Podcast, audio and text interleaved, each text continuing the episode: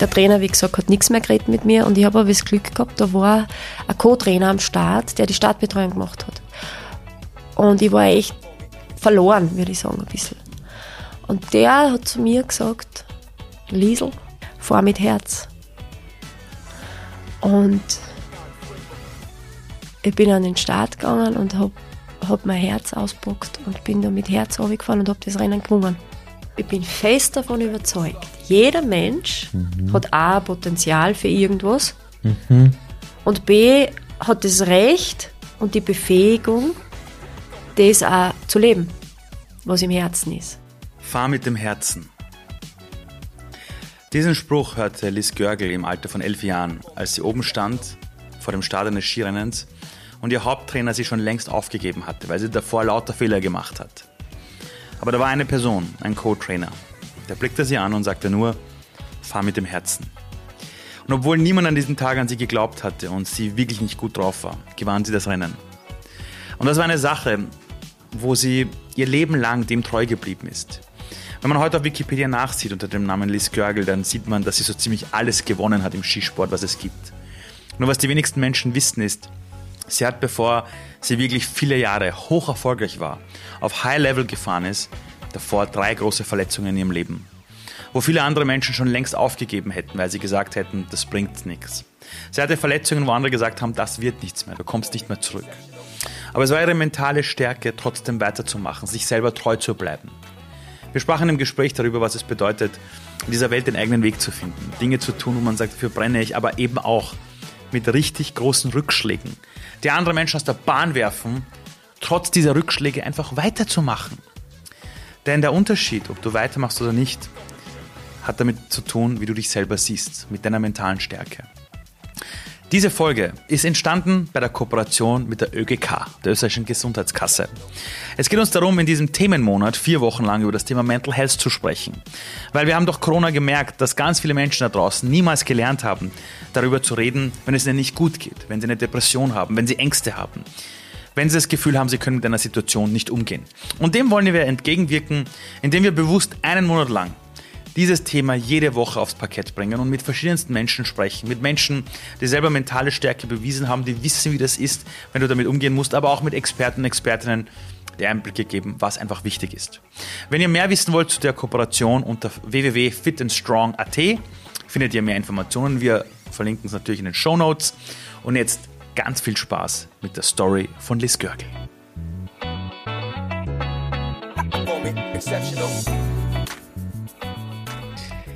Was macht eigentlich mehr Spaß? Ist es, dass man gerade vor den Augen von halb Österreich getanzt hat und voll begeistert ist und über sich hinausgewachsen ist? Oder ist es, auf den Schienen ins Ziel reinzukommen, auf die Uhr zu schauen und zu wissen, ich habe gewonnen? Was ist eigentlich erfüllender, cooler? Sowohl als auch. Ähm, das ist halt immer situationsabhängig. Äh, wenn du mir jetzt fragst, ich fahre durchs Ziel und habe hab die Zeittafel äh, vor mir und habe gewonnen. Beispielsweise der größte Erfolg war sicher in Garmisch, wo ich Doppelweltmeisterin geworden bin. Da war ich natürlich absolut selig, weil ich nach einer langen Reise dort angekommen bin, wo ich immer hin wollte. Und allein dieser Moment damals so, das war wie ein Flowrun, den ich da gehabt habe wo ich am Start außen bin und, und jeden Zentimeter gespürt habe und mir zum Teil von außen zugeschaut habe. Äh, und, und vor, vom Timing her, alles so langsam abgelaufen ist. Also ich habe nie einen Stress gehabt und war in so einem argen Moment, wo ich einfach echt glaubt habe, wer anderer fährt eigentlich und, und führt mich so durch wie eine Marionette. Und dann fahre ich durchs Ziel und, und, und sehe das und bin extrem weit vorn und denke mir einfach nur, wie geil war das jetzt. Also ein absolutes Geschenk, was mir da wieder vorn ist. Und das war ich eigentlich selber gar nicht. Das war garmisch für mich, also wie die Abfahrt dann gegangen habe beim zweiten Rennen und da war ich absolut selig. Und, und, und bei Dancing Stars, vielleicht sprichst du auch gerade ähm, die Performance beim Tango an, der definitiv, glaube ich, mein bester Tanz war oder mhm. zumindest für mich der herausforderndste, weil ich am Anfang der Trainingswoche eine Choreografie vorgesetzt gekriegt habe, mit der ich echt überfordert war. Mhm. einfach vom Ausdruck, das war sehr erotisch und, und ich habe mich da gar nicht so wohl gefühlt. Und habe so das Gefühl gehabt, scheiße, ich stehe echt vor einer Wand, wie soll ich da jetzt drüber kommen? Die ist fünf Meter hoch. Und dann habe ich mich halt damit auseinandergesetzt und geschaut, okay, warum, was blockiert mich? Und bin dann eh drauf gekommen, dass vielleicht ein paar Glaubenssätze oder so sind, die mich blockieren, indem dass ich das dann zum Ausdruck bringe, um was es da geht bei dem Tanz. Und dann habe ich das auflösen können und habe richtig einen Spaß entwickelt. Und dann ist das auch super gelaufen bei der, bei der Live-Show dann und dann war ich natürlich auch total happy.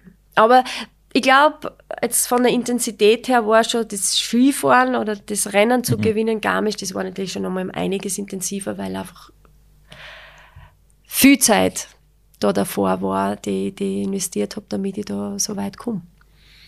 Wenn man Blockaden im Leben hat, du hast vorher gesagt, das Thema Glaubenssatz, hast du gesagt, oder Glaubenssätze, dass man auf die dann draufkommt. Ich glaube, dass wir oft in einer Welt stecken, wo wir gar nicht unsere Potenziale leben, weil uns Glaubenssätze zurückhalten. Und mhm. du bist ja als, auch als Speakerin ja unterwegs und du sprichst ja auch über das Thema, die Potenziale zu entfalten. Mhm. Jetzt selber aus der Sicht einer Profisportlerin, aber eben auch jemand, der im Fernsehen vor allen Leuten tanzt. Wie kommt man denn auf die eigenen Glaubenssätze drauf? Weil ich glaube nämlich, dass ganz viele Menschen gar nicht wissen, was sie blockiert. Ja, ja. Wie kommt man drauf? Ähm, mir liegt zugrunde, dass ich seit ich klar bin, über das Leben nachdenke. Und man immer Was? so. Seit du klein bist? Ja, seit, ich habe schon mit zwölf Bücher gelesen vom Thorwald Detlefsen und so. Und mein Vater ist Psychotherapeut unter anderem und Religionslehrer. Und da waren halt so diese Bücher, da haben mir das immer so interessiert. Wie rennt denn das eigentlich alles? Und, und ich bin ein gläubiger Mensch mhm. und ähm, brauchen wir jetzt nicht eine, Glaubensdiskussion anzetteln, aber ich glaube auf alle Fälle, dass es irgendwas Höheres gibt. Ich glaube jetzt nicht an die Kirchen und an die Religionen, aber ich glaube an was Höheres und mhm. äh, dass es mehr gibt. Aber jetzt bin ich eigentlich abgebogen. Ähm, nein, ich habe halt immer so nachdenkt, wie das alles so zusammenhängt. Oder mir liegt zugrunde, dass ich halt immer draufgekommen bin, warum, draufkommen möchte, warum, wieso, weshalb. Also was sind die Gründe für gewisse Dinge? Und das impliziert impliziert natürlich, dass ich viel über mich selber nachdenke und reflektiere. Und ich habe tatsächlich während meiner aktiven Sportlerkarriere und darüber hinaus arbeite jetzt seit 16 Jahren mit einem Coach zusammen. Und der, also ich, wie gesagt, davor schon einiges ausprobiert und gemacht und äh, was weiß ich, Qigong, Tai Chi, mhm. die, die ganzen Methoden, die es so gibt, um in seine Zentrierung zu kommen.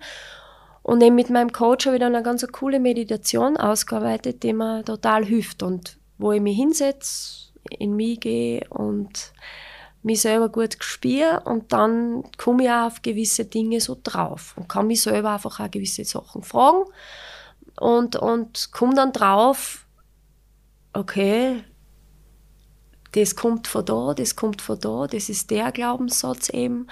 Ja, also dieses Reflektieren ist eigentlich das Thema und immer mehr eingehen. Ich hoffe, das war jetzt nicht so kompliziert. Nein, überhaupt nicht. Was ich gerade raushöre, ist, es ist erstens einmal Arbeit dahinter. Das heißt, das kommt nicht von allein. Ja, das kommt nicht von allein. Und es ist gut, sich helfen zu lassen von einer Person, die dir hilft, dich von außen zu reflektieren, so wie dein Coach seit 16 Jahren, glaube ich, die du hast. Genau, der gibt mir immer so die Außensicht. Man, man ist ja dann oft einmal, äh, gerade als Sportlerin, in der Aktion, man ist so in seinem eigenen verhaftet und hat seinen Korridor und seinen Blickwinkel. Und wenn dann irgendein Problem da ist, am Sportler liegt erstens einmal zugrunde, dass er sich selbst total viel hinterfragt, weil er mhm. einfach weiß, mhm. ich habe selber in der Hand, ich übernehme die Selbstverantwortung und, ich, und wenn ich das so und so mache, kommt das und das raus und, und das ist ja im Sport das Gute, du kriegst sofort Feedback über die, über die Performance. Das heißt, wenn ich einen Schwung nicht gut fahre, muss ich das halt technisch ändern und dann fahre ich ihn gut. Das heißt, ich habe immer eine, eine Lösung. Von meinem Trainer kriege ich was gefeedbackt. Wenn ich das dann so und so mache, dann verändert sich es. Das heißt, ich komme selber in die Eigenmacht oder in, mhm. die, in, die, in die Eigenkraft ja. und kann gestalterisch tätig sein.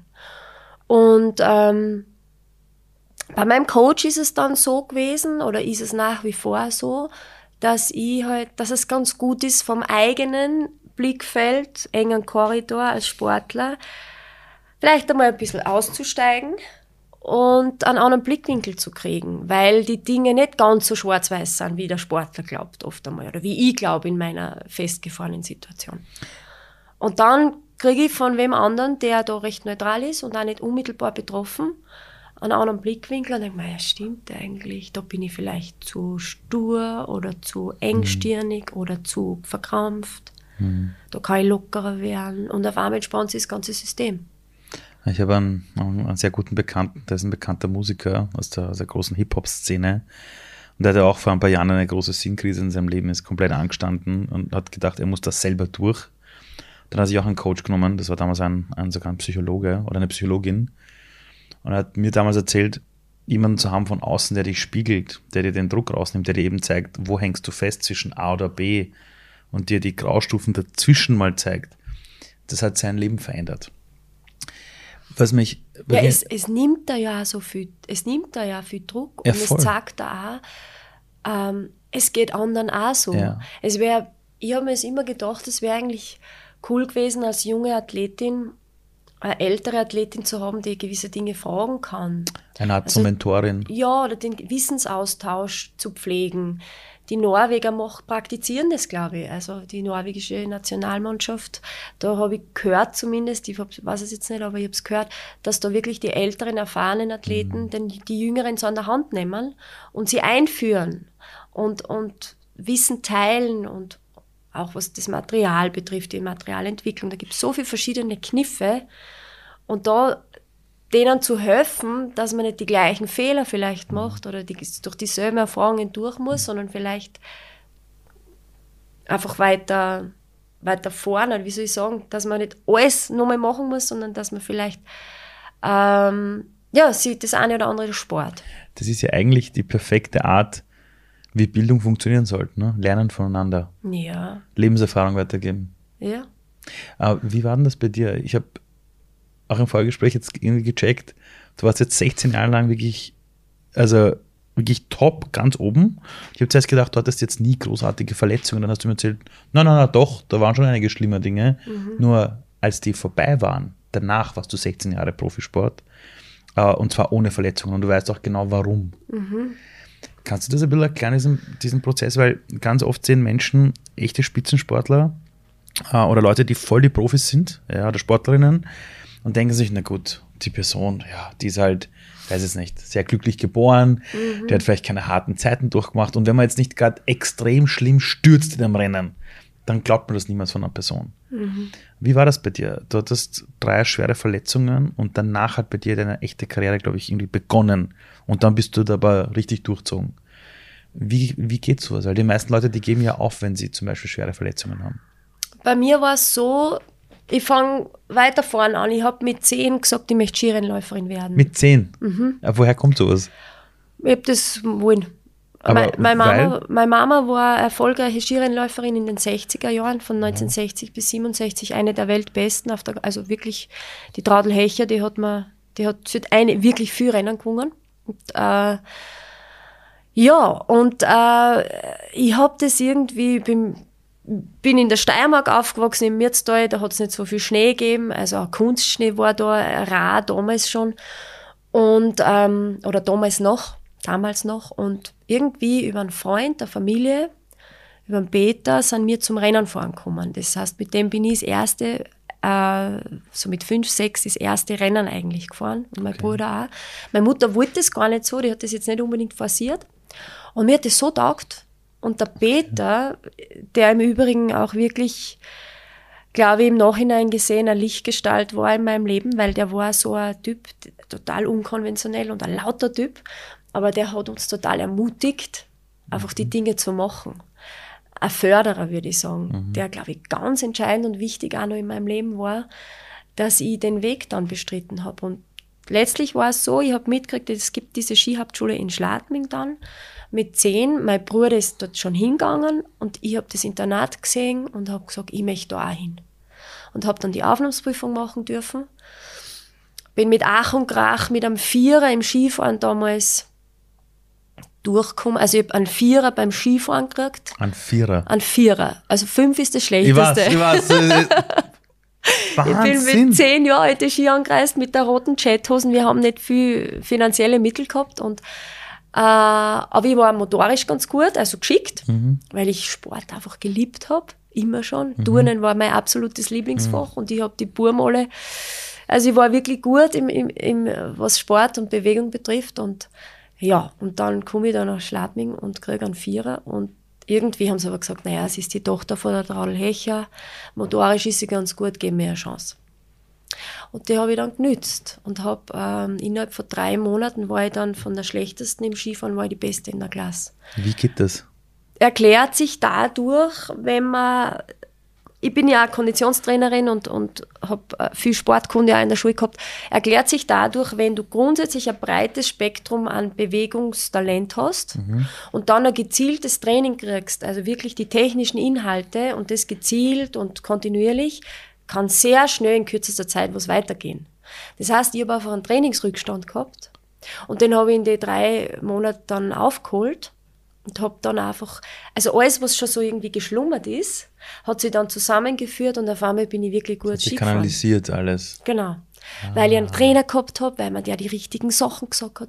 Ich bin an den, dessen äh, Worten gehangen und habe alles aufgesagt und ich war einfach, ich war, das war für mich der Himmel auf Erden.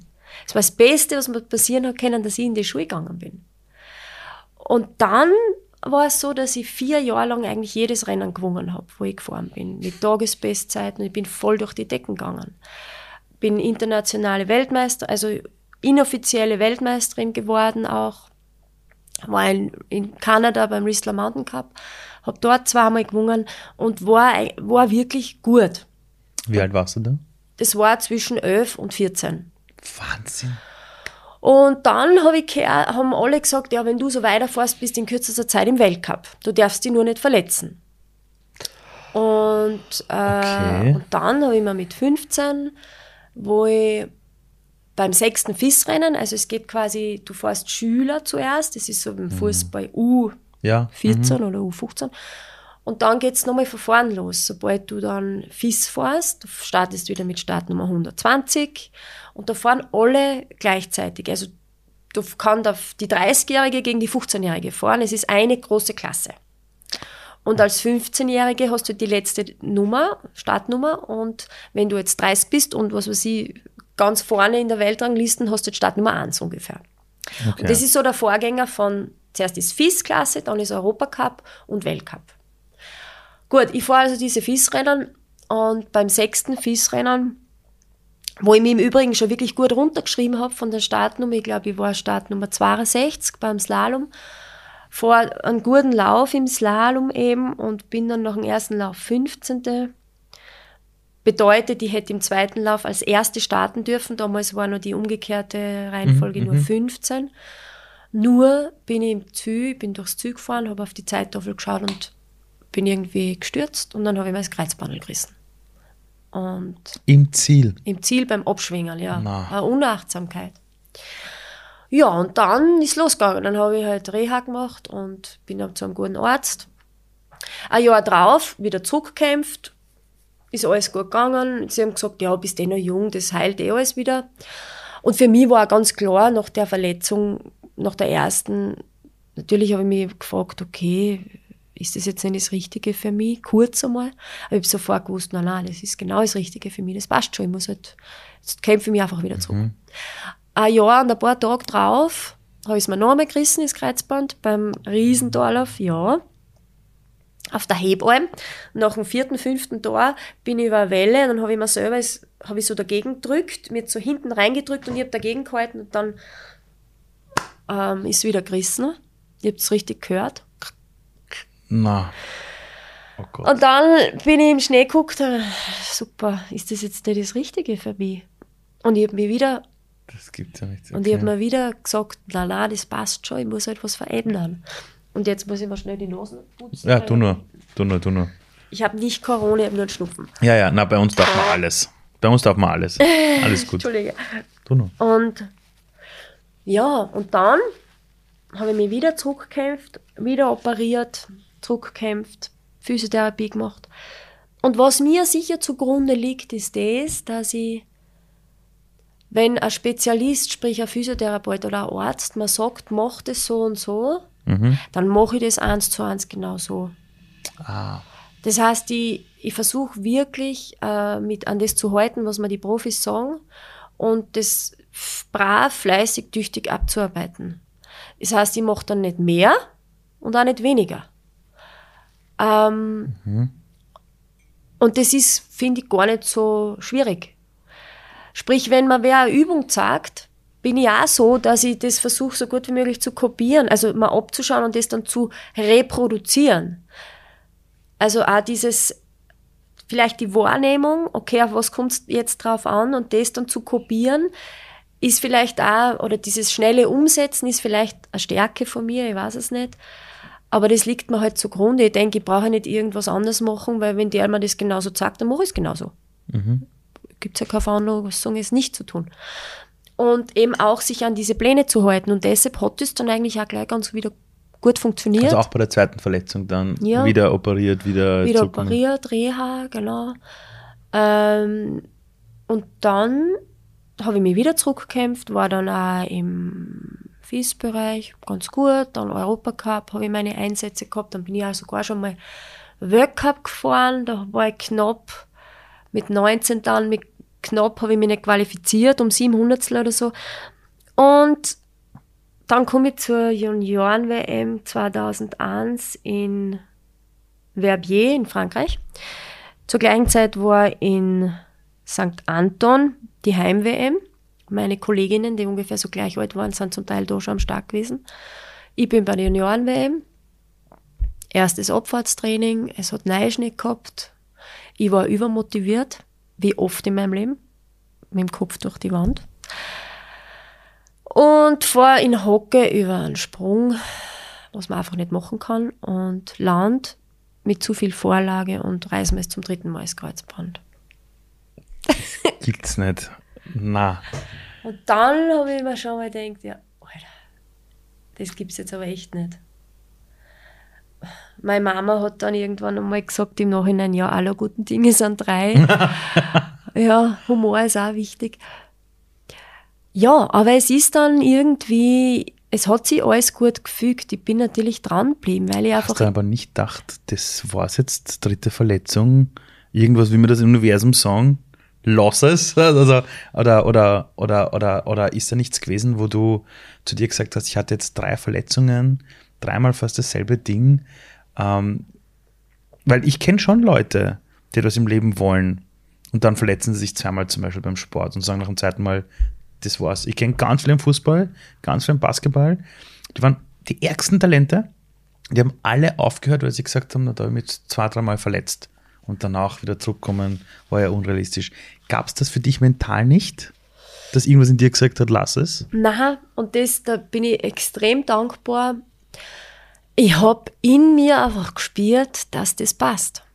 Ich habe das einfach mit Ja beantworten können. Und ich habe einfach nur äh, aber auch mich hinterfragt natürlich und bin einfach draufgekommen, ich muss ein paar Sachen verändern.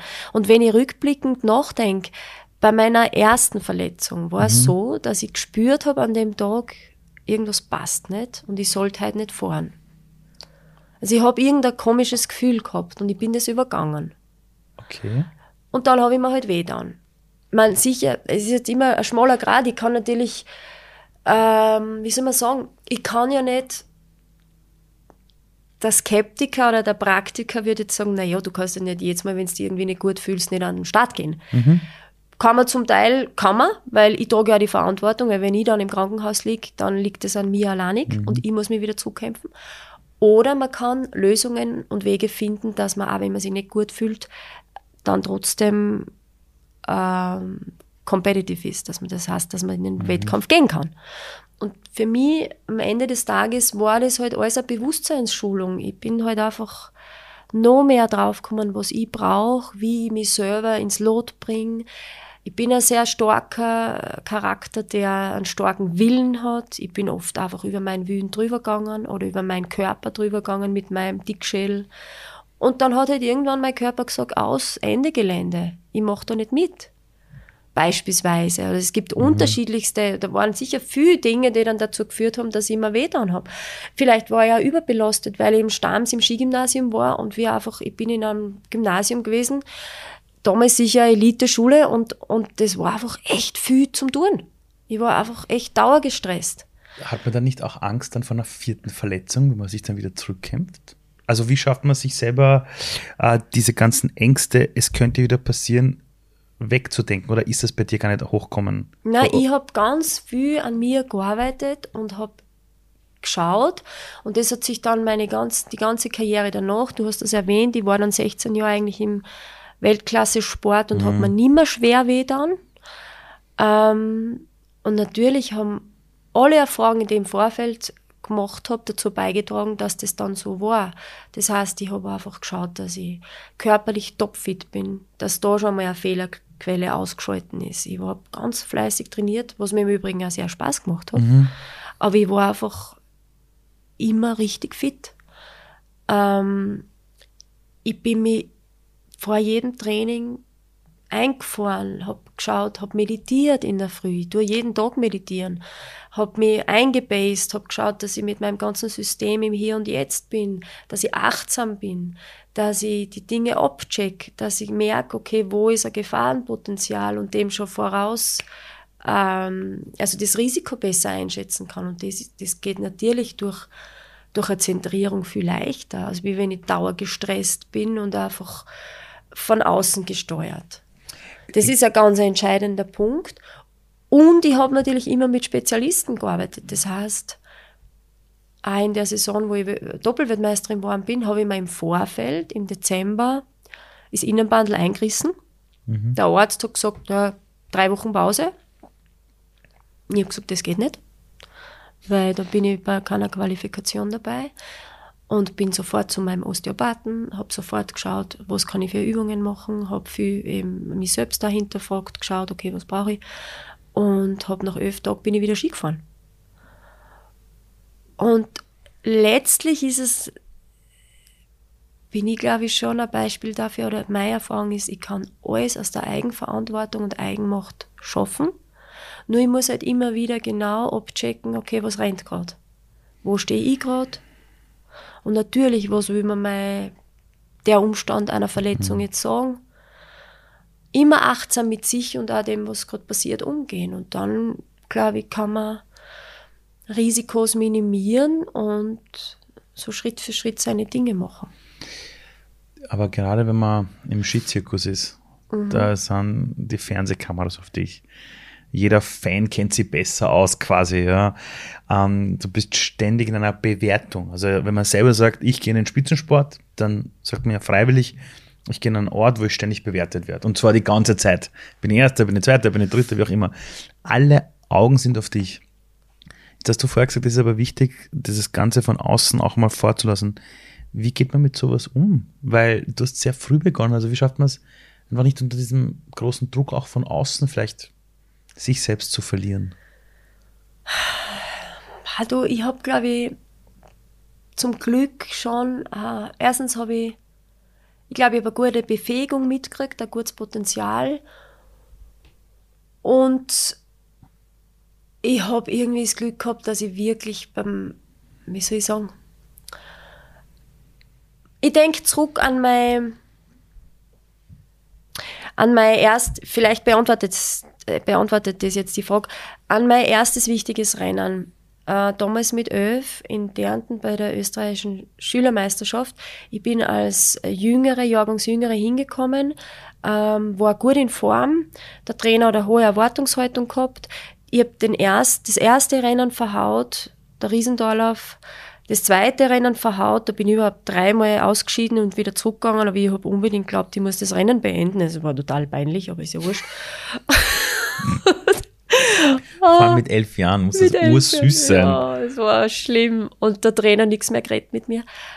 Und am letzten Tag war der Super-G angesagt und der Trainer, wie gesagt, hat nichts mehr geredet mit mir. Und ich habe aber das Glück gehabt, da war ein Co-Trainer am Start, der die Startbetreuung gemacht hat. Und ich war echt, ja, schon ein bisschen, nicht niedergeschlagen, aber verloren, würde ich sagen, ein bisschen. Und der hat zu mir gesagt, Liesel, damals noch Liesel, mhm. fahr mit Herz. Und ich bin an den Start gegangen und habe hab mein Herz auspackt und bin da mit Herz runtergefahren und habe das Rennen gewonnen. Und das heißt, ich glaube einfach, dass ich das Gefühl oder dass ich das Glück habe, dass mein Herz am richtigen Fleck immer war. Im Sinne von das, was ich da machen möchte, dass mein Herz immer dabei war. Und das hat mich, glaube ich, auch immer weitertragen und einfach hat mir diese Sicherheit gegeben. Habe ich das jetzt beantwortet, deine Frage? Ja, voll. Ich glaube, dass wir, also für mich, die Konklusion ist gerade, dass wenn du bei deinem Herz bleibst, das von außen dir nichts anhaben kann. Es ist kann. wurscht. Du, ich bin, genau, ich bin, ich bin ja meine letzten zwei Saisonen waren ja wirklich nicht mehr ganz so besonders. Äh, da bin ich im, im, vorletzten Jahr bin ich nochmal Vierte geworden beim Finale. Und was glaubst du, dass ich mir anhören habe können? Das soll jetzt endlich aufhören, die davor sowieso nicht mehr. Und im Jahr drauf, also meine letzte Saison im Endeffekt, war auch schwierig gibt, im Nachhinein gesehen, hat es einige Gründe dafür gegeben. Aber trotz, ich bin trotzdem gefahren, weitergefahren, weil ich einfach von innen her das so wollte und weil ich einfach noch nicht fertig war damit. Und ich bin dran geblieben und dann habe ich auch noch, bei der WM war ich dann leider nicht mehr dabei, bei der letzten, in der letzten Saison in St. Moritz. Bin dann aber, habe Individualtraining noch mal gemacht, habe in der Zeit, wo die anderen bei der WM waren, äh, Material getestet, bin auf ein paar Sachen draufgekommen, die im Vorfeld vielleicht, wo ich mich vergriffen habe beim Material. Mhm. Habe dann zu einem Herrenski gegriffen, der mir super passt hat im Super-G und bin dann beim letzten Rennen nochmal Fünfte geworden. War also wieder konkurrenzfähig. Und bei allem oder bei meinem letzten Weltcup-Sieg in Zauchensee bin ich, ich glaube, in der dritten Startgruppe gewesen mit Startnummer 26 oder so und keiner hat mir auf der Rechnung gehabt. Und dann bin ich ein, echt ein geiles Rennen gefahren, habe die Zielkurven schon perfekt erwischt. Wo ich ja im Übrigen sechs Tage davor mal die Kapsel leicht gezerrt habe. Und habe das dann gewungen und habe aber im Ziel gewusst, das habe ich echt für mich gemacht und für mein Herzensding. Und ganz egal, was die anderen drüber sagen, wer sollte besser wissen, was in mir abgeht, als wie ich selber? Und letztlich bin ich mir das ja selber schuldig, dass ich so lang tue und arbeite und mache, solange ich Freude dran habe und solange mich der Sport begeistert. Und ich kann es dir mhm. sagen, jeder Schwung, den ich gemacht habe, jede neue technische Erkenntnis, die ich gewonnen habe, wenn ich einer 15 Jahre Jüngeren beim Skifahren zugeschaut habe in meinem Team mhm. und gesehen habe, hey, die macht das anders. Und ich habe das dann versucht zu kopieren oder, oder für mich zu implementieren. Und dann komme ich drauf, ja genau, jetzt ist die, fühlt sich die Kurven besser an, jetzt ist, jetzt ist irgendwie cooler. Das hat mich alles begeistert und deshalb habe ich es gemacht. So lang, solange ich selber nicht sage, na, jetzt ist wirklich aus, jetzt mag ich nicht mehr vom Start bis ins Ziel fahren. Jetzt mag ich einfach nicht mehr, so lange habe ich das halt gemacht. Du bist heute Sängerin. Du, du singst, du hast deine Musikvideos, du tanzt im Fernsehen oder was du Dancing Stars du hältst Vorträge. Was haben. Und du bist natürlich für andere Leute auch sowas wie eine Trainerin, eine Konditionstrainerin. Mhm. Was haben all diese Dinge, die du heute tust, gemeinsam? Gibt es da irgendwas, wo, wo du sagst, das ist so der rote Faden für dich? Der rote Faden ist definitiv, das ist was, was mir taugt, was ich selber gern machen möchte. Was mich beflügelt, wenn ich, äh, wenn ich, wenn ich auf der Bühne stehe ich finde es so geil, wenn ich auf der Bühne stehen darf, mit meiner Band live spielen darf. Natürlich bin ich nervös im Vorfeld, ähnlich wie der Startzustand vor dem Rennen. Und dann gehe ich aus und dann singe ich die eigenen Lieder und natürlich denke ich mir, scheiße, hoffentlich vergesse ich den Text nicht. Aber das rennt dann schon, weil man hat es ja eh dann oft genug geübt. Das heißt, ich habe auch mein Ritual, wie ich mich zentriere und dann nach außen gehe und, und dann perform. Und dieser Nervenkitzel und einfach auch wirklich mit drei andere coole Musiker auf der Bühne zu stehen mhm. und diese zu interagieren und, und getragen zu werden von der Band auch. Das ist ja mhm. wie, eh, glaube ich, ein bisschen der, so ein Team, wie Teamsport. Mhm. Kenne ich ja in der Form nicht, weil ich war ja immer allein am Start. Das taugt mir extrem und das ist ja so ein Herzensding. Und dann natürlich auch einen Vortrag zu halten, wo ich auch davor echt nervös bin. Hm, das ist normal. Ja, aber das ist, auch normal. richtig. Das ist auch richtig, ja. Weil, weil dann habe ich ja erst so komme ich in den richtigen Spannungszustand, mhm, genau. Äh, entwickle Adrenalin und performe dann auch vernünftig. Mhm. Weil sonst ist ja, wenn ich mir das zu leicht nehme, dann ist es einfach nicht das. Aber das sind alles Dinge, die du jetzt ja nicht seit 20 Jahren machst. Also mit 10 hast du gesagt, ich weiß, mein Leben ist auf Schienen. auf Schienen. Aber wenn man jetzt sagt, ähm, ich stelle mich jetzt auf eine Bühne, bringe meine Lieder, die ich selber geschrieben habe. Wir leben ja in einer Gesellschaft, wo die Leute dann oft sagen, na bitte, so quasi Schuster, bleib bei deinen Leisten. Ja. Mhm. War da nie so eine, ich weiß nicht, so eine Angst da, so, oh Gott, was sagen die Leute? Und, oder war dir das komplett egal und hast du gedacht, das mache ich jetzt einfach? Beim, bei der Musik ist es so, dass ich gesagt habe, okay, die Erwartungshaltung ist sehr niedrig. Mhm, ich mache okay. das jetzt Schritt für Schritt. Ich schaue mal, wo die Reise hingeht. Okay. Ganz bewusst von Anfang an, mein Freund ist ja wirklich ein grandioser Musiker und mhm. Produzent. Der hat mir aber gleich einmal gesagt, na, das geht sich aus. Also cool. der hätte es auch nicht gemacht, wenn ich jetzt nicht singen kann und wenn ich, wenn das total peinlich wird. Okay, okay. So ehrlich wäre er gewesen. Ah, okay. Und natürlich merke ich, dass ich mich da auch weiterentwickle und je mehr man es macht, wird man natürlich besser mit mhm. Gesangsunterricht und so weiter. Ich habe ja heuer auch bei der Masked Singer Austria mhm. mitgemacht und es war mega cool mit den ganzen Vocal Coaches und ich merke einfach, das taugt mir. Das ist eine Beschäftigung, da hänge ich mich ein, ähnlich wie, vom Sport, wie beim Sport. Also so gewisse Grundtugenden, eine Grundarbeitshaltung habe ich ja beim Sport entwickelt und das funktioniert überall. Das heißt, wenn ich was lerne, das ist ja wie Koordinationstraining, nur halt mit der Stimme. Mhm. so sehe ich es halt. Also ich brich es ein bisschen mhm. runter und, und sage, okay, ich bringe ein paar Tugenden mit von meiner Vergangenheit, die ich ja da verwerten kann. Und dasselbe ist auch bei meinen Vorträgen. Zum einen darf ich bei meinen Vorträgen von mir selber erzählen. Das heißt, das mhm. habe ich alles selber erlebt. Und jetzt mal wieder, wenn ich drüber rede, erlebe ich es wieder. Und, und freue mich aber, dass ich das auch teilen kann und, und vielleicht auch Menschen ermutigen kann, ihr eigenes Ding zu machen. Und weil am Ende des Tages, äh, zurück zum Peter. Der Peter ist vor zwei Monaten gestorben, mein erster Trainer. Der aus deiner Jugend, wo du sagst, das genau. war also ein Ermöglicher einer. Der war ein richtiger Ermöglicher und, und Förderer mhm. von Potenzialen. Auf seine Art und Weise, mhm. sehr unkonventionell und direkt und angstbefreit, absolut angstbefreit. Mhm. Ähm, aber der war ganz wichtig, eine richtige Lichtgestalt in meinem Leben. Und, und ich finde halt so Menschen total wichtig. Nicht die Bremser, nicht die Einschüchterer, mhm. nicht die Sauger, mhm. sondern die Ermöglicher, wie du sagst. Und der, ich war, ja, ich war in seinen letzten Stunden bei ihm, hat sich im Nachhinein herausgestellt, dass das die letzten Stunden waren und, und er hat gesagt, Liesel, das, es, ist, das ist zehn Jahre zu früher und, und ich habe gesagt, na, was redst du denn? Du hast ein Leben gelebt, wie andere in 160 Jahren nicht erleben. Du hast so viel gemacht und du hast so viele Menschen gestärkt und bekräftigt und dann hat er gesagt, nein, eigentlich hast du eh recht. Und ich möchte auch am Ende des Tages sagen, mhm. ich habe alles gemacht, was mhm. ich machen wollte. Und weil letztlich ist das mein Leben, was mir zur Verfügung steht, was ich mitgekriegt habe, ist ein Geschenk, das Geschenk des Lebens. Und ich darf selber, und ich bin Gott sei Dank in einem Land, da in Österreich, wo wir ja wirklich frei leben können und mhm. uns frei entfalten können. Es ist ein, allein das ist ein Geschenk. Mhm. Und das möchte ich einfach machen.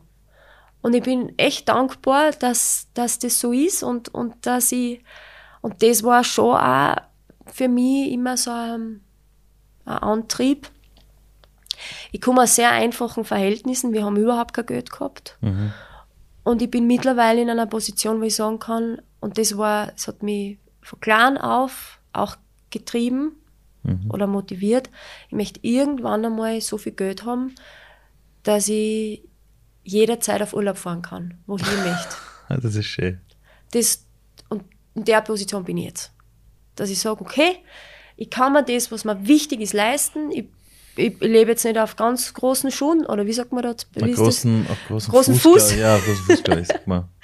Aber ich bin so weit abgesichert, dass ich, dass ich eine gewisse Freiheit habe. Und Freiheit ist ein ganz wichtiger Wert für mich.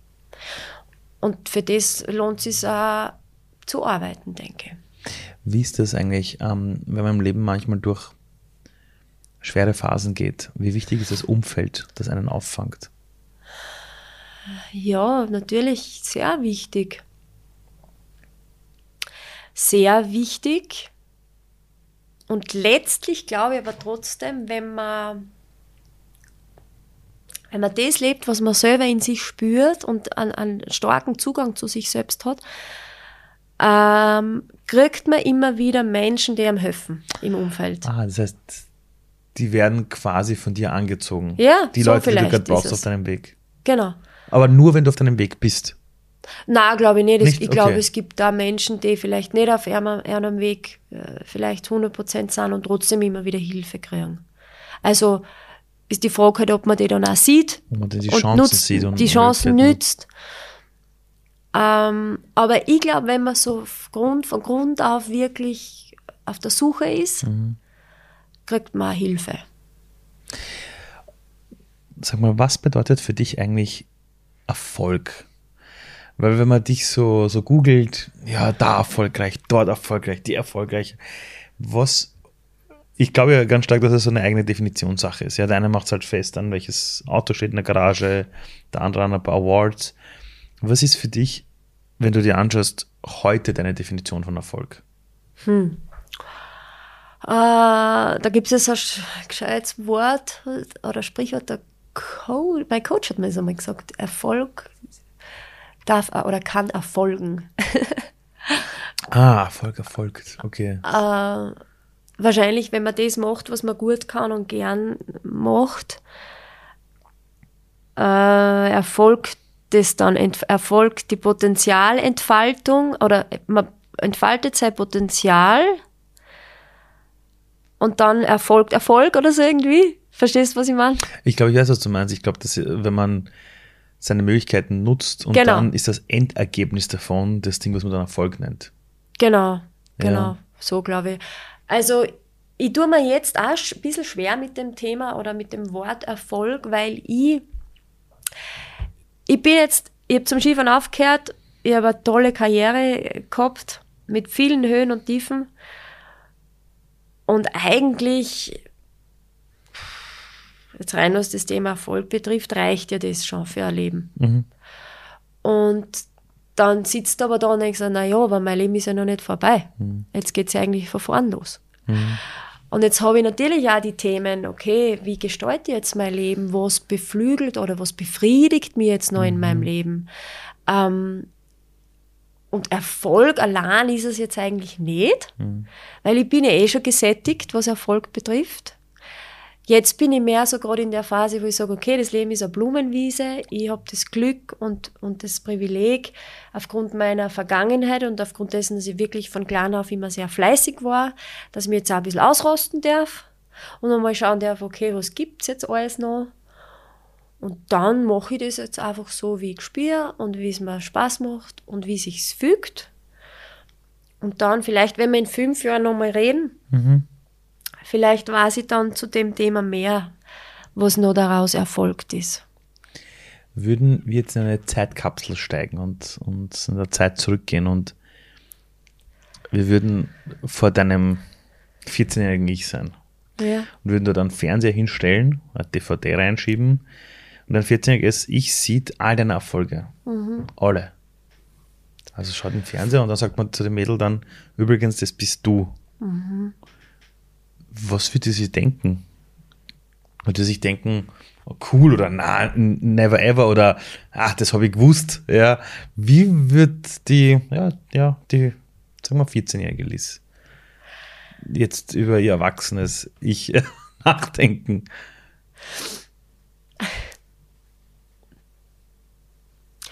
Ich würde wahrscheinlich ein bisschen weinen und sagen, ich bin stolz auf dich. Das hast du gut gemacht. Weil ich wirklich, ähm, ja, letztlich natürlich schon viel Glück gehabt habe und, oder weiß nicht, äh, die Umstände im Endeffekt, sehr viele Dinge haben da ineinander gespielt, dass das dann doch so aufgegangen ist. Und ich bin sehr dankbar dafür. Und jetzt im Nachhinein oder für mich ist vielleicht so, oder von meinem, meiner Wesensart, ist es so, ja, eh logisch. Das geht einfach. Das ist so. Mhm. Das, was du machen willst, das machst und das ziehst du durch.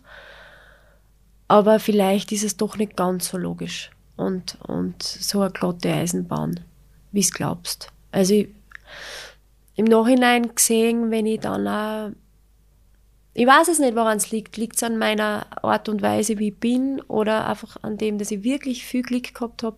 Weil wenn ich so zurückschaue, viele probieren es auch im Skifahren und, und, oder im Spitzensport und ich selber, ich verfolge die Olympischen Spiele und muss jetzt mal so wie blären, wenn sie wieder irgend, wenn wieder irgendwer einen tollen Erfolg für sich schafft, weil ich einfach weiß, was dahinter steckt ich kann mich freuen für den oder die, wie, wie wenn es meine eigene Medaille wäre. Und, und ich weiß einfach, das ist echt keine gemade Wiesen gewesen. Und ich weiß auch nicht. Ich bin dankbar und ja. Hättest du dir irgendwas gewünscht, als Kind schon gewusst zu haben? Also gibt es irgendwas, wo du dir denkst, ah, hätten es uns das damals in der Schule mal übers Leben gesagt? Gibt es da irgendwas, wo du denkst, ich hätte mir gewünscht, das in meiner Jugend schon gewusst zu haben? Dann wäre es Leben einfacher gelaufen oder ich hätte andere Entscheidungen getroffen oder. Äh, ich glaube, letztlich muss ich ehrlicherweise sagen, nein, es hat alles genauso passt, weil ja. ich einfach ein Mensch bin, der über Erfahrung lernt. Mhm. Das heißt, ein paar Sachen habe ich mir vielleicht gar nicht ersparen können. Mhm. Auch wenn ich es mir gern der Sport hätte, aber da habe ich, durch die Erfahrung habe ich durchgehen müssen. Mhm. Ja, die hat mir auch zu dem gemacht, was ich bin. Mhm. Und, und vielleicht, okay, den einen oder anderen Tipp, wurscht in meiner Entwicklung als Sportlerin, aber wenn ich dann ganz ehrlich zu mir selber bin, muss ich sagen, naja, aber eigentlich, ich hätte eh niemandem was geglaubt. Wahrscheinlich, ja, ja so, auch wenn ich vorher gesagt habe, es wäre cool, so wie die bei den Norwegern, dass es, naja, wohl, vielleicht doch, vielleicht doch so dieses von einer älteren Mentorin oder so zu hören, wie es der geht und zu wissen, ja, der geht's auch so. Also mhm. man ist mhm. nicht allein mit dem Ganzen. Also ein bisschen auch diese Gelassenheit zu bekommen, es passt schon. Ja, genau, das vielleicht, stimmt, ja. Weil das ist nämlich das Einzige, wo ich mir gewünscht hätte, dass mir das jemand gesagt hätte. So, ja, Ali, genau. gib dir Zeit, die Dinge brauchen Zeit, ja. zur Entwicklung. Du musst nicht jetzt schon mit 14, 15, 16 alles perfekt im Leben ja. schupfen können. Das ist die einzige Sache, die ich mir gewünscht hätte, ja. Ich glaube, das, also wenn ich jetzt so drüber nachdenke und im Zuge meines, hm. meiner Gedanken, meines Gedankenwurstsalates, ist das wahrscheinlich, ja, dass man, dass man einfach äh, hört, hey, du bist nicht allein, so mhm. mit deinen ganzen Gedanken und Sorgen. Es geht jedem so oder es geht vielen so. Ich habe eine kleine Tochter, die ist jetzt zwei Jahre alt und vier Monate. Und die kommt jetzt so in diese Phase rein, wo sie ständig fragen wird, warum, warum, warum. Also alle Freunde sagen schon zu mir, freu dich drauf, so circa mit drei Jahren geht's los, dann will die alles wissen, warum. Ich habe irgendwann mal gedacht, wenn die mich fragt, worum geht es im Leben? Weil das war nämlich in meiner Jugend auch immer die große Frage. Was ist das Leben? Wer bin ich? Also, ja, als ja. du vorher so erzählt hast, habe ich mir gedacht, was? Das ist ja noch eine Person, die genauso äh, gedacht hat wie ich. Wenn meine Tochter irgendwann zu mir sagt, du Papa, was ist das Leben? Oder worum geht es im Leben? Ja. Was würdest du am Menschen sagen, der sagt, du Liz, worum geht es eigentlich im Leben? Was würdest du sagen, was, um was geht es da eigentlich? In diesem Ding da, das wir da alle erleben? Ja, ja. Der Sinn des Lebens ist es, dem Leben einen Sinn zu geben. Oder so. Nein, ich, mich, mich tragt halt die, oder mich beschäftigt die Frage, wer bin ich? Mhm. Was ist da drinnen und was will nach außen? Mhm. Was macht mich im Endeffekt dann auch glücklich? Und mhm. ich bin davon überzeugt, erst wenn ich das, was ich bin, wirklich lebe, ohne eine Rolle zu spielen, sondern wirklich ich bin, dann mhm. glaube ich, bin ich happy und glücklich. Und ich möchte glücklich sein im Leben. Und so, also mich tragt ganz stark die Frage, wer bin ich und um was, ja, um was geht's? Oder ist es eine Suche, die auch nie wirklich aufhört? Vielleicht. Also ich ich habe irgendwann aufgehört, diese Suche weiterzutreiben, sondern denke mir einfach, für mich zumindest, der Suchprozess gibt dem Leben immer wieder einen neuen Sinn. Naja, Weil ich glaube, ich glaube, an dem Tag, wo ich die Antwort habe, ist er aus. Dann geh mal so, als ich verstanden. Ja, ja. Das- Ja, ja, ja. Und, und ja. ich Was wa- sagst du deiner Tochter? Na, ich werde zu ihr sagen, schau, ähm, ich werde zu ihr sagen, das kann da keiner sagen. Ich habe ich hab den Sinn meines Lebens immer wieder gesucht, habe ihn immer wieder gefunden, punktuell. Das war dort, wo meine Freude war, wo der Spaß war, wo ich gemerkt habe, kann was bewegen, aber es kann auch sein, dass zehn Jahre später was ganz anderes ist. Ja, Genau, ja. Jetzt ist gerade der Sinn, sowas wie, das hört sich blöd an, einfach kein Arsch zu sein, sondern zu schauen, dass das, was ich irgendwie habe, dazu beiträgt, dass ich happy bin und die Menschen um mich herum happy sind. Mhm. Einfach zu schauen, die Möglichkeiten, die ich habe, irgendwie einzusetzen, dass irgendwie allen am Ende des Tages gut geht. Ja. Und dabei irgendwie nett zu sein. Das ist so für mich so, ganz banal, ja. Ich habe auf einer meiner Folien bei den Vorträgen, ist die letzte Folie steht drauf, wenn du im Leben zweifelst, sei trotzdem immer nett. Und zu anderen, ja. Ja, Wenn man in der Welt ja doch oft, wenn man mit sich selber unzufrieden ist, das gerne mal an anderen auslässt. ja. Und das ist das, was ich hier aktuell sagen würde. Ich frage dich nämlich deshalb, weil du bist ein Vorbild für unfassbar viele Menschen da draußen. Ja. Und ich sehe halt auf Social Media, dass die Menschen oft auf Social Media schauen und dann sehen sie halt, der, das Ziel des Lebens ist es dieses und jenes. Ja, bevor du 30 bist, musst du das hinbekommen haben. Und ich habe so viele junge Menschen, so im Alter von 20 bis 30, die stehen komplett alle gerade an. Die haben zwar die besten Chancen, die es jemals gab, aber mit sich selber, das, was du vorher erzählt hast, allein diese Frage sich zu stellen, wer bin ich, sich zu zentrieren, bei sich zu sein, mit dem Herz durchs Leben zu fahren. Ja. Das erlauben, die, die kommen da gar nicht hin.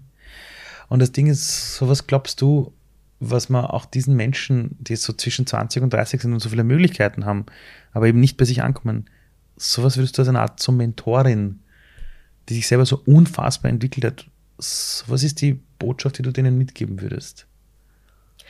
Ja, vielleicht eh letztlich das, was, was mich auch äh, immer tragen hat, das ist echt die Dinge mit dem Herzen zu machen und nicht zu schauen, was andere sagen, sondern wirklich in sich reinzugehen und da, wo die Freude, wo das Herz aufgeht, wo die Freude ist, wo das ist, was da taugt und das ist wurscht, was es ist, absolut wertfrei, das einfach zu machen und dann fügt sie das Leben. Und ich glaube, ich bin fest davon überzeugt, jeder Mensch hat A, Potenzial für irgendwas und B, hat das Recht und die Befähigung, das auch zu leben, was im Herzen ist. Es ist einfach, ist so, Punkt. Hast du das immer schon so gespürt und gewusst? Weil, weil jetzt, wenn du es mir so sagst, ist das für mich so, ja stimmt. Also so wie du es gerade sagst, ist komplett logisch. Aber hast du das immer so, so mit dieser Klarheit für dich auch gewusst? Dass jeder Mensch ein Potenzial hat und jeder Mensch auch das zu leben hat oder, oder leben soll? Äh, ich glaube schon. Was bei uns, ich bin äh, vielleicht aus einfachen Verhältnissen, aber ich bin sehr frei erzogen worden. Also meine Eltern waren recht cool und schmerzbefreit und keine, also zum einen war da der Peter, mein, mein erster Trainer, aber ein Förderer, aber zum zweiten war es schon so, dass unsere Eltern uns einfach lassen haben und wir selber unsere Erfahrungen machen haben dürfen und nicht immer gehört haben, na, tu das nicht, tu das nicht, tu das, und das darfst du nicht machen und das. Also echt, genau das Gegenteil. Und da, ich glaube, dadurch kann man ja erstens einmal erst draufkommen, was da drinnen ist. Und, und irgendwie, wenn man dann noch, wenn, dann, wenn man dann noch hört, das ist gut, was du machen willst und so, dann, dann gibt es keinen kein Grund, es nicht zu tun, oder? Ich sehe das, du, ich sehe das, ich sehe das genauso.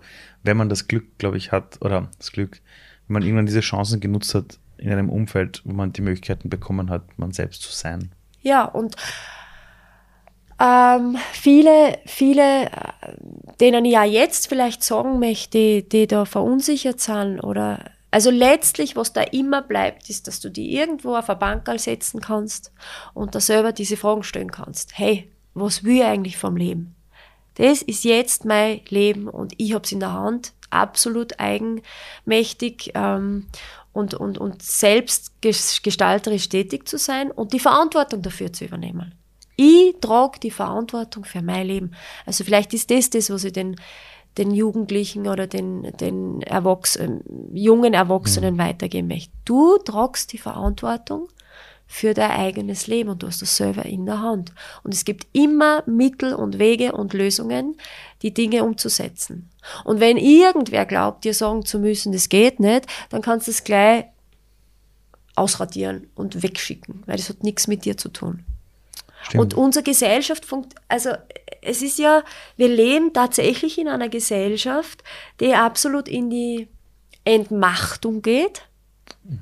Und, und, und letztlich in das, ja, das ist halt so. Und, aber wir werden viel zu wenig damit konfrontiert, dass wir selber in der Hand haben. Dass wir selber die Verantwortung übernehmen für unsere Gesundheit, für unsere Bildung, für unsere Potenziale für unsere Tätigkeiten. Auch bis zur Politik habe ich das Gefühl, es wird keine Verantwortung übernommen für die Probleme, die wir aktuell in unserer Gesellschaft haben, mhm. sondern der eine schiebt es zum anderen und dann findet man da noch irgendeine Platte, äh, irgend, irgendeine Platitüde, dann findet man da eine Erklärung, aber na, das kann man so und so nicht machen. Also ich bin auch ein Mensch, der ganz klar in die Freiheit ist mir wichtig, Gerechtigkeit und Klarheit. Mhm. Und wenn wir in die Klarheit gehen, hallo, wo ist dann das Problem? Was wiegt das hat? Das muss ich habe im Sport immer gelernt oder lernen müssen, wenn ich einen Spaß fahre, dann fahre ich einen Spaß. Dann muss ich die Konsequenzen dafür tragen. Ich trage die Verantwortung für meine Leistung. Und niemand anders. Aber das ist auch gut, das zu erfahren, weil so komme ich auch in die Eigenmacht. Du bist heute Unternehmerin. Du, ja. du, machst, du machst unfassbare Dinge. Nein, nicht so Singst, wie du, aber. Sag das nicht. Sag das ich nicht. auf meine Art. Sag das nicht. Also, wenn ich mir anschaue, was du so die Beine gestellt hast, und du hast mir auch erzählt, dass du gerade auch an einem neuen Technologieprojekt arbeitest, ja, aber du sprechen kannst, diese App. Ja, also. Darf man drüber reden? Ja, ja, es kommt jetzt dann. Äh, wann kommt eigentlich der Podcast außer? Jetzt in den nächsten paar Wochen, also das wird jetzt noch so August, September. Ja, dann passt ja. es eh. Also jetzt ist auch so der Zeitpunkt, wo mein, meine eigene Fitness-App rauskommt. Das ist im Prinzip eine, eine White-Label-Lösung. Also ich habe jetzt da nicht komplett was Neues erfunden, aber ich habe äh, das gefüllt mit meinen Inhalten. Oder ich bin gerade dabei äh, Übungen auszuwählen, Programme zu erstellen, die ich für richtig und wichtig und sinnvoll erachte und äh, zu erklären, warum, wieso, weshalb. Ich habe ein paar ganz gute Ausbildungen gemacht, was, was Training und, und, und Prävention betrifft, äh, Trainingswissenschaften etc. Also ich bin staatlich, äh, staatlich geprüfte Konditionstrainerin und ich habe in Deutschland eine Zusatzausbildung gemacht beim Dr. Axel Gottlob, einer der führenden Trainer im Krafttraining überhaupt in Mitteleuropa. Und da habe ich viel gelernt und das versuche ich halt in dieser App zusammenzufassen und dem Endverbraucher vernünftige Trainingsprogramme zu vermitteln, den abholen und wo er halt einfach mhm. auch ein bisschen so sein In- und Schweinehund überwindet und ein bisschen was tut für seinen Körper. Aber wie triffst du diese Entscheidungen zum Beispiel? Du hast vorher über Klarheit gesprochen. Jetzt würden die meisten Menschen sagen, jetzt halte ich Vorträge, jetzt mache ich eh schon das, ich mache meine eigene Musik. Eigentlich bin ich relativ ausgelastet. Ja. Und dann sagst du, na, ich will mein Wissen noch an die Menschen weitergeben. Uh, und zwar die Dinge, die ich gelernt habe, will ich für die Leute ziemlich easy aufbereiten, in diesem Fall anhand einer App. Wie triffst du diese Entscheidungen? wo du dann am Ende des Tages den Leuten Mehrwert gibst? Bist, bist, du dann irgendwo auf einer Hütte eingesperrt und sagst, was ist das nächste Ding? Und dann kommt raus, ich mache eine App oder wie entsteht bei dir so etwas, der nächste Schritt, den du gehst? Das hat sich eigentlich ergeben, ähm, dass ich, dass ich einfach, dass mir diese, diese Möglichkeit über den Weg laufen ist. Und dann habe ich gedacht, na, das ist eigentlich gar nicht schlecht, das mache ich. Also ich check das dann mit mir selber ab und denke mir, ja, das ist eigentlich, das passt genau so. Also die Dinge ergeben sie einfach. Aber ist es dann so, du hast dann so diese Klarheit, gut, das mache ich und dann wird eine Entscheidung getroffen, die ziehst du durch? Also, weil es gibt viele Leute, die haben ganz viele Ideen. Also, ich, ich kriege jeden Tag E-Mails mit tausend Leuten, die eine, alle eine Idee haben und sagen, geh mal auf einen Kaffee. Und dann sitzt du dort und denkst so, die haben noch nichts gemacht. Die reden noch, die lassen sich nur berieseln. Aber zu sagen, ich mache das jetzt zwischen, ich habe da so eine Idee und ich würde gern und ich mache das jetzt, ist ein Riesensprung. Ja. ja. Ähm, ist dann für dich in deinem Leben dann so ein Punkt, wo du sagst, jetzt entscheide ich mich für das oder ist es für dich normal, den Dingen zu folgen? um sie zu machen? Es geht sehr viel über meine Zentrierung, also über die Meditation und darüber, äh, wo die Energien hinfließen gerade. Also ich spüre halt einfach, okay, jetzt ist das und das Thema, kommt jetzt daher. Da ist eine Energie drauf, also eine Fokussierung oder eine, eine Energie, so keine Energie, aber man kann auch sagen, eine, ja, eine Fokussierung oder, oder das Thema liegt, steht jetzt einfach an, dann gehe ich dem noch. Und das, ich brauche ich brauch ja bei meinen Songs immer recht lang, ja. weil ich kann das nicht einfach so jetzt, ich mache das jetzt, ich schüttel das nicht einfach so aus dem Ärmel, sondern ich brauche eine Inspiration dazu. Und eine Energie dazu. Und dann, ah ja, das Thema, das möchte ich jetzt machen, passt. Und dann sitze ich mich hin und dann verfolge ich das und dann geht das eh relativ schnell. Aber ich kann das nicht einfach so machen, weil es mir gerade in den Kopf sitzt, mhm. sondern das muss entstehen. Die Dinge kommen nicht daher mhm. und dann muss man es halt mhm. erkennen und dann muss man es machen. Und diese Zentrierung, von der du sprichst, du hast vorhin, glaube ich, erwähnt, dass du jeden Tag meditierst. Mhm. Äh, wie wirkt sich das überhaupt auf dein Leben aus? Weil in den letzten Jahren kam das Thema extrem hoch, Achtsamkeit, Meditation. Du hast immer Leute gesehen, die auf einem Berg sitzen, in so einem Schneidersitz, ja, dann gibt es tausende Apps dazu.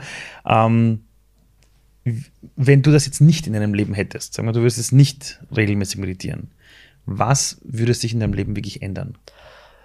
Das wäre scheiße. Warum?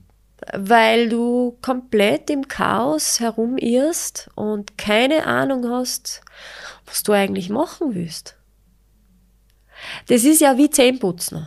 Wenn du dich hinsetzt, ich setze, das ist recht einfach, ich setze mich auf einen Sessel, können wir gleich machen. In der Früh mal, oder, oder wann machst du das? Ja, idealerweise in der Früh und äh, Einfach nur, und wenn es nur fünf Minuten sind. Okay, also hinsetzen. So. Ungestört. Ähm, die Sessel sind jetzt nicht ideal, sondern einfach einen normalen Sessel, die Beine am Boden, im rechten Winkel. Also es wichtig ist, dass man wirklich die Beine am Boden hat. Und dann machst du die Augen zu und spürst einfach in die eine. Und dann kann sein, dass die ärgsten Gedanken daherkommen. Was tue ich da jetzt? Oder, oder, Stimmt. oder, oder oder ah, ich muss jetzt, was weiß ich, in zehn Minuten muss ich den und den anrufen. Ist wurscht, das kommt alles daher und allein durchs Hinsetzen und dir selber und deinem System Zeit zu geben und das auszuhalten, können sich die Dinge schon ordnen. Und es ist so wie beim Training, alles, was ich kontinuierlich mache, und wenn es nur fünf Minuten sind, aber das regelmäßig, wird die Intensität immer besser. Das heißt, morgen, wenn es die hinsetzt, kommen vielleicht schon weniger Gedanken oder, die, oder sie sind nicht mehr ganz so wirr. Und dann am dritten Tag jetzt vielleicht noch leichter. Und am vierten Tag denkst du schon, mal ist das herrlich. Und bei mir ist dann so, dass ich ein total feines Gefühl da so im Herzen kriege und ein, ein warmes Gefühl, dass ich ein Lächeln kriege. Und man dann für gewisse Dinge Lösungen auf einmal daherkommen, Problemstellungen, wo ich, wo ich schon lange suche. Und dann auf einmal kommt die Lösung, die, die zündende Idee. Oder es wird mir irgendwas klar, irgendein mhm. Konflikt, den ich gehabt habe und dann komme ich drauf, na Moment einmal, der Grund dafür ist der und der oder weil ich das und das gesagt habe und dann kann ich es für mich durchschauen und im Idealfall dann auch korrigieren. Also so dieses mit sich selbst in Kontakt treten, so wie Zähne putzen. Das ist cool. Machen wir viel zu wenig, glaube ich. Das ist in unserer Gesellschaft, es kommt jetzt eh schon, aber es ist noch gar nicht so angekommen in unserer westlichen Welt.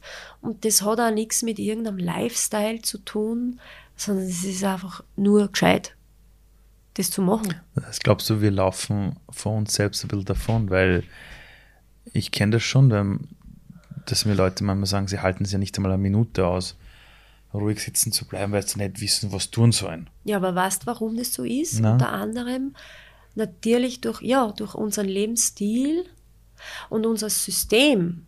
Ich spreche jetzt als Sportlerin, aber es ist für mich alles logisch. Unser System permanent an dem Handy. Das Erste, was wir tun, ist aufstehen und aufs Handy schauen, den Wecker abdrucken. Im Idealfall hat man zumindest das Handy ausgeschalten über Nacht. Das heißt, man ist immer online im Wachzustand. Und unser System kann sich gar nicht runterfahren, wenn wir immer online und immer erreichbar sind und immer reagieren auf Dinge, die daherprasseln von außen. Also das einmal sich abzuschotten und zu sagen, stopp, jetzt bin ich mal ich dran. Das ist echt eine geile Qualität, wenn du das schaffst. Und dann kommst du drauf, ja, Moment einmal, das ist ja eigentlich eine coole Welt, die da in mir drinnen ist. Der habe ich bis jetzt noch viel zu wenig Raum gegeben. Und auf einmal kommst du drauf, hey, ich kann ja eigentlich mein Leben genauso gestalten, wie es mir innerlich zugrunde liegt. Und, und, und auf einmal gehst, machst genau die Sachen, die dem entsprechen.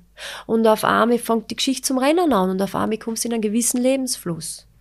Und wenn du aber immer nur tust, was von außen auf die einprasselt, ja, wie süß denn die selber leben? Das geht ja gar nicht, ist ja unlogisch. Stell dir vor, diese Mikrofone gehen jetzt gerade in alle Haushalte der Welt. Hallo. Also da hören uns jetzt sieben, acht Milliarden Menschen zu. Wenn es einen Gedanken gibt, den du vielleicht allen Menschen mitgeben möchtest, wurscht welchen Alters, wurscht welcher Nation, Herkunft, wie auch immer, was ist der eine Gedanke, wo du denkst, das wäre cool, wenn das alle mal einmal zumindest drüber nachdenken? Setz dich hin und sei dankbar, dass du am Leben bist. Vielen Dank. Dankeschön. Danke.